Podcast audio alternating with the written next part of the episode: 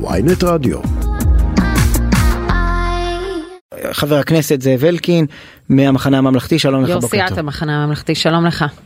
שלום שלום, בוקר טוב לכם. ראיתי את אה, תגובתכם לפשרת הנשיא, בעצם תמכתם בה, אבל אה, מאז היו התפתחויות ושמענו אה, את המפלגות האחרות, ב, גם בקואליציה וגם באופוזיציה, פחות מקבלים את המתווה, בטח לא כפי שהוא.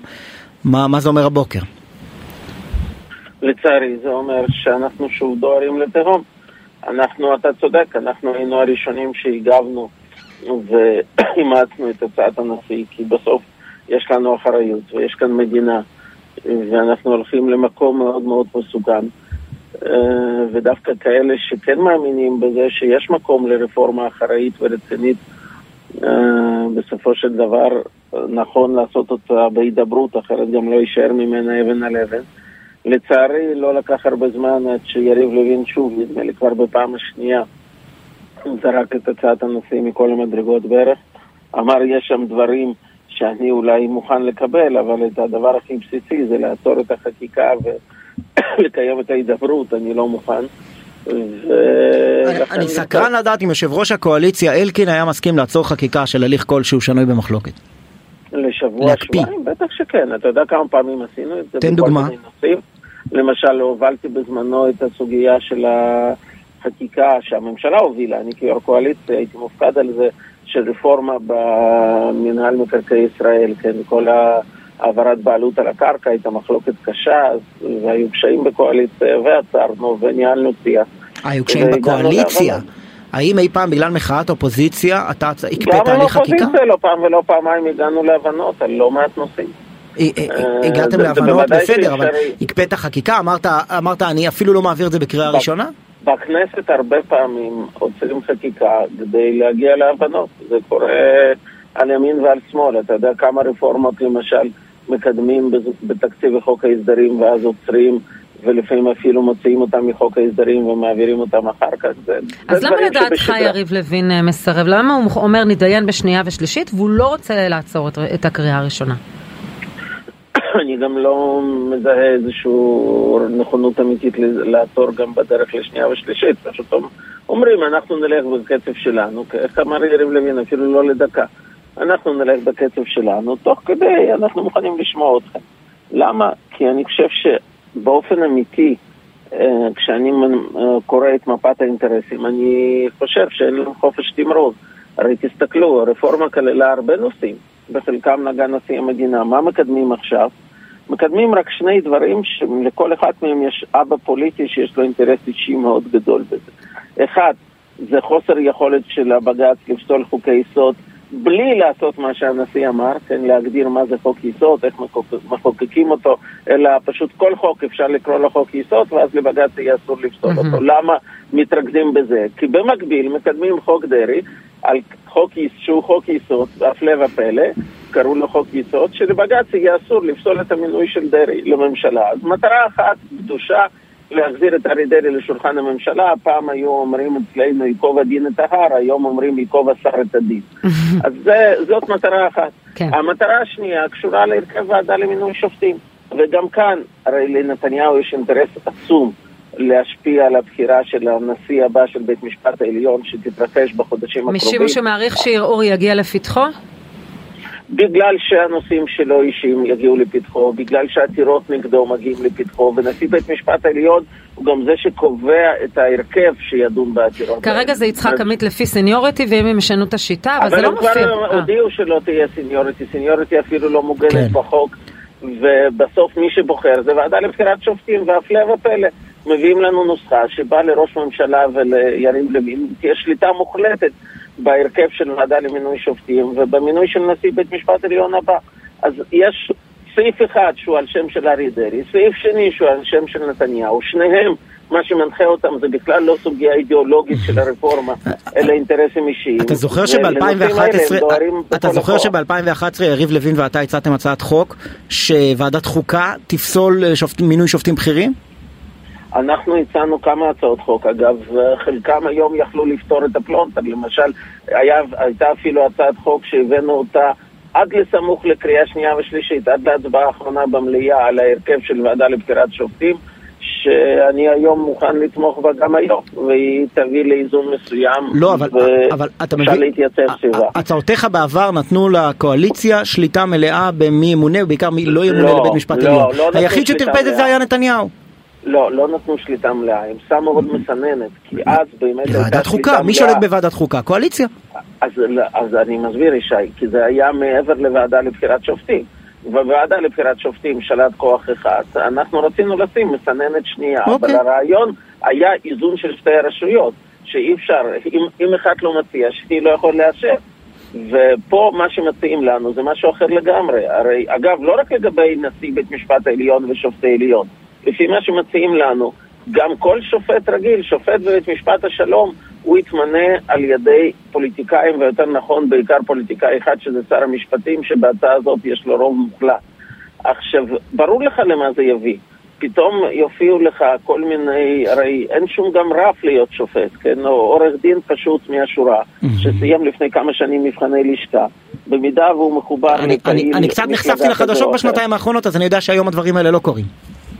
אני חושב שמה שקורה, יש היום בעיות, כמו בכל תהליך אגב של אוקיי. מינוי יש בעיות, אבל היום יש מקבילית הכוחות, אף כוח לא יכול למנות לבד, נשיא לשכת עורכי דין לא יכול לבד, כן, למרות שהיו דילים, היו לא יכולה דילים. וגם את זה הפוליטיקאים השיגו ב- ב- בקושי בשנים האחרונות, בקושי, ועד היום פוליטיקאים לא יכולים קודם כל לראיין לא מועמדים. לשפיטה, רק- המשפטנים יכולים, רק עורכי הדין והשופטים. קודם- את כל הבעיות והליקויים בהליך הזה, אתה. אתה רגע, רוצה שאני הצבעת עליהם אני ראשון. אספר לך משהו, אבל אני לא רוצה להרוס לך את התמימות. אתה יודע כמה פוליטיקאים נפגשו. מועמדים לשיפוט. מאחורי הקלעים? רגע. בלי סוף. לא, שנייה כן. רגע, בואו נסתכל קודם כל על ההרכב של בית משפט העליון היום. כמעט 50% של השופטים בו הם שופטים שמרנים. יותר מזה, מי יהיה אחד משלושת השופטים שייצגו את בית משפט העליון בוועדה לבחירת שופטים? לפי הנוסחה הקיימת היום, אתם יודעים מי זה יהיה עוד כמה חודשים.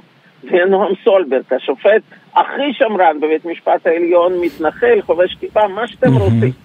ולכן בכלל כשיריב לוין בוכה על זה שלא יהיה רוב בוועדה למינוי שופטים, הרי ברור שזה מגוחך. כי ברגע שסולברג נכנס, גם סולברג יתקרנף והוא יפעל עם השופטים הליברליים ביד אחת ולא ייתן ביטוי לדעותיו. הרי, לכן כשמסתכלים על ההרכב היום של בית משפט העליון, על הייצוג בתוך ועדה לבחירת שופטים, אין כבר בעיה.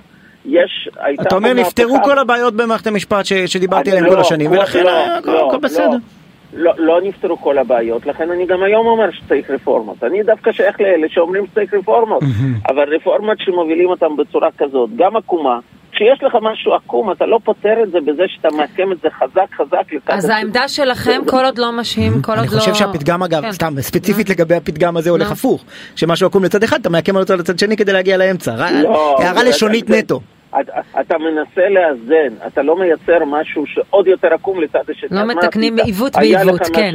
משהו- חבר. הכנסת זאב אלקין, יושב ראש סיעת המחנה הממלכתי, תודה רבה על השיחה.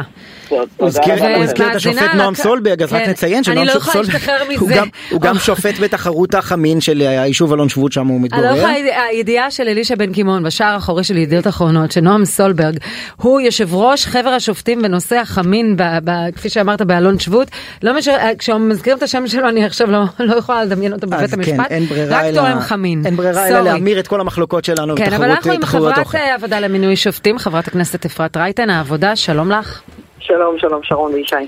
אנחנו מסתכלים על הסעיפים השונים בהצעת הפשרה של הרצוג ואנחנו נתייחס גם אליהם. אמרו לנו אה, חברייך לאופוזיציה, כולם לא נדון בכלל בסעיפים. כן, אולי צריכה להיות רפורמה לפני שעוצרים את החקיקה.